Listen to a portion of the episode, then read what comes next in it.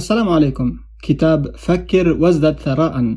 من تأليف نابليون هيل. يتكلم في مجال التوجيه نحو تحقيق الإنجازات الشخصية والاستقلالية المالية. وقد بيعت الخمسة آلاف نسخة الأولى. وتم طبع عشرة آلاف نسخة أخرى من الكتاب. ونفدت أيضا من الأسواق في غضون ستة أسابيع. يضم هذا الكتاب المعادلات التي تقود إلى النجاح. للأشخاص الذين يرغبون بقوة في جمع المال والحصول على الرضا والغنى الروحيين اللذين تحققهما الإنجازات والمكاسب.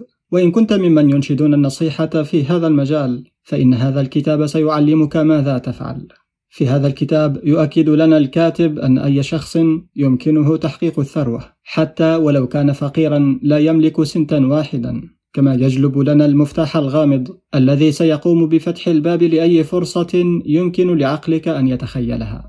ذلك من خلال التحكم في عقلك فيمكنك التحكم في مصيرك ويمكنك أن تبدأ هذه العملية المذهلة اليوم من خلال اتباع هذه القوانين ومحاولة طرد الأفكار السلبية واستيعاب وتطبيق ثلاثة عشر مبدأ للنجاح الفصل الأول الأفكار هي أشياء ملموسة يوضح هنا الكاتب أن الأفكار هي أشياء ملموسة حقا وتصبح قوية عند تحقيقها خصوصا عندما يتم مزجها بوضوح الهدف والمثابرة والرغبة المشتعلة لترجمتها إلى أية أمور مادية أخرى.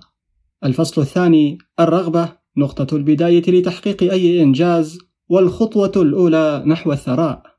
يؤمن الكاتب بقوة الرغبة المدعومة بالإيمان، لأنه شاهد هذه القوة التي رفعت رجالا من أدنى المناصب إلى أعلى مراكز الثراء والسلطة. فالرغبة الشديدة هي الصورة الدقيقة عما ستصبح عليه في يوم من الأيام. رسخ هذه الصورة في ذهنك. فهذا الذي تريده أكثر من أي شيء. الفصل الثالث الإيمان. تصور الرغبة والإيمان بتحقيقها هما الخطوة الثانية نحو الثراء. مشاعر الإيمان والحب هي الأقوى من بين كل المشاعر الإيجابية الرئيسية.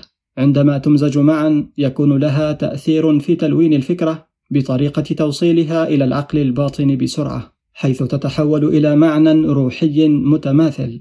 هذا هو الشكل الذي يطلق عليه تجاوبا عند الذكاء. الفصل الرابع. الاقتراحات الذاتية التلقائية هي وسيلة التأثير في العقل الباطني والخطوة الثالثة نحو الغنى والثروة.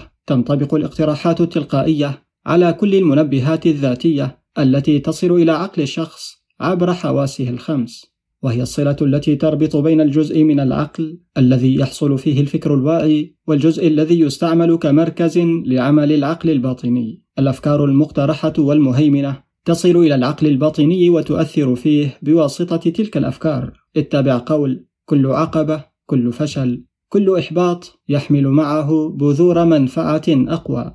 الفصل الخامس: المعرفة المتخصصة، التجارب والملاحظات الذاتية الخطوة الرابعة نحو الثراء يخبرنا الكاتب أن هناك نوعان من المعرفة المعرفة العامة والمعرفة المتخصصة فالمعرفة لا تجذب المال إلا إذا نظمت ووجهت بذكاء بخطط عملية للتنفيذ والوصول إلى الغاية المحددة وهي جمع المال. فالمعرفة هي قوة كامنة وتصبح قوة فعلية عندما تنظم في إطار خطط محددة للعمل وتوجه نحو تحقيق غاية محددة. الفصل السادس. الخيال مشعل العقل والخطوة الخامسة نحو الثراء. يوضح الكاتب هنا أن الخيال هو الورشة التي تصمم فيها كل الخطط التي يضعها الإنسان لإعطاء الدافع أو الرغبة شكلا وإطارا ومسارا تنفيذيا من خلال الوظيفة التخيلية للعقل. الفصل السابع. التخطيط المنظم. تبلور الرغبة في النشاط والعمل. هو الخطوة السادسة نحو الثراء. ينصحنا الكاتب بأن نصنع تحالفا مع مجموعة من الأشخاص الذين نحتاج إليهم لتصنيع وتنفيذ خططنا لجمع المال حيث نستعمل مبدأ المجموعة العقلية. الفصل الثامن اتخاذ القرارات. التغلب على المماطلة هو الخطوة السابعة نحو الثراء. يؤكد الكاتب أن النقص في القدرة على اتخاذ القرارات هو سبب من أسباب الفشل، ولدى انتهائك من قراءة هذا الكتاب سوف يمكنك اختبار قدرتك للوصول إلى قرارات سريعة وواضحة ومحددة. الفصل التاسع المثابرة. الجهد المتواصل والضروري لحث الإيمان هو الخطوة الثامنة نحو الغنى والثروة. يبين الكاتب أن المثابرة هو العامل المتواصل والضروري ضمن إجراء تحويل الرغبة إلى ما يساويها ماليا، وأساس المثابرة هو قوة الإرادة، وعندما تمزج الرغبة بقوة الإرادة جيدا فإنهما يكونان ثنائيا لا يقاوم. الفصل العاشر قوة الدماغ المفكر أو المجموعة العقلية القوة الدافعة الخطوة التاسعة نحو الغنى والثروة. يؤكد الكاتب أن القوة ضرورية للنجاح في جمع الثروة لأن الخطط تبقى جامدة وغير مفيدة من دون القوة الكافية لتحويلها إلى عمل. وسوف يصف هذا الفصل الوسيلة التي يمكن بواسطتها لأي شخص أن يحقق القوة ويطبقها. الفصل الحادي عشر العقل الباطني صلة الوصل والخطوة العاشرة نحو الثراء. يتكون العقل الباطني من حقل الوعي. يتم فيه تسجيل كل دافع فكري يصل إلى العقل الواعي من خلال أي من الحواس الخمس. ويمكن من خلال العقل الباطني استذكار الأفكار أو سحبها تماما كما يحصل عند سحب أي رسالة من أي ملف. الفصل الثاني عشر. الدماغ. محطة البث والاستقبال الفكري. الخطوة الحادية عشرة نحو الثراء. عليك الاعتراف بقوة الدماغ وإعطاؤه وظيفة في عملية الإنجاز. فالدماغ يمكن أن يجلب لك كل ما تريد هنا على الأرض. الفصل الثالث عشر. الحاسة السادسة. مدخل إلى معبد الحكمة. الخطوة الثانية عشرة نحو الثراء.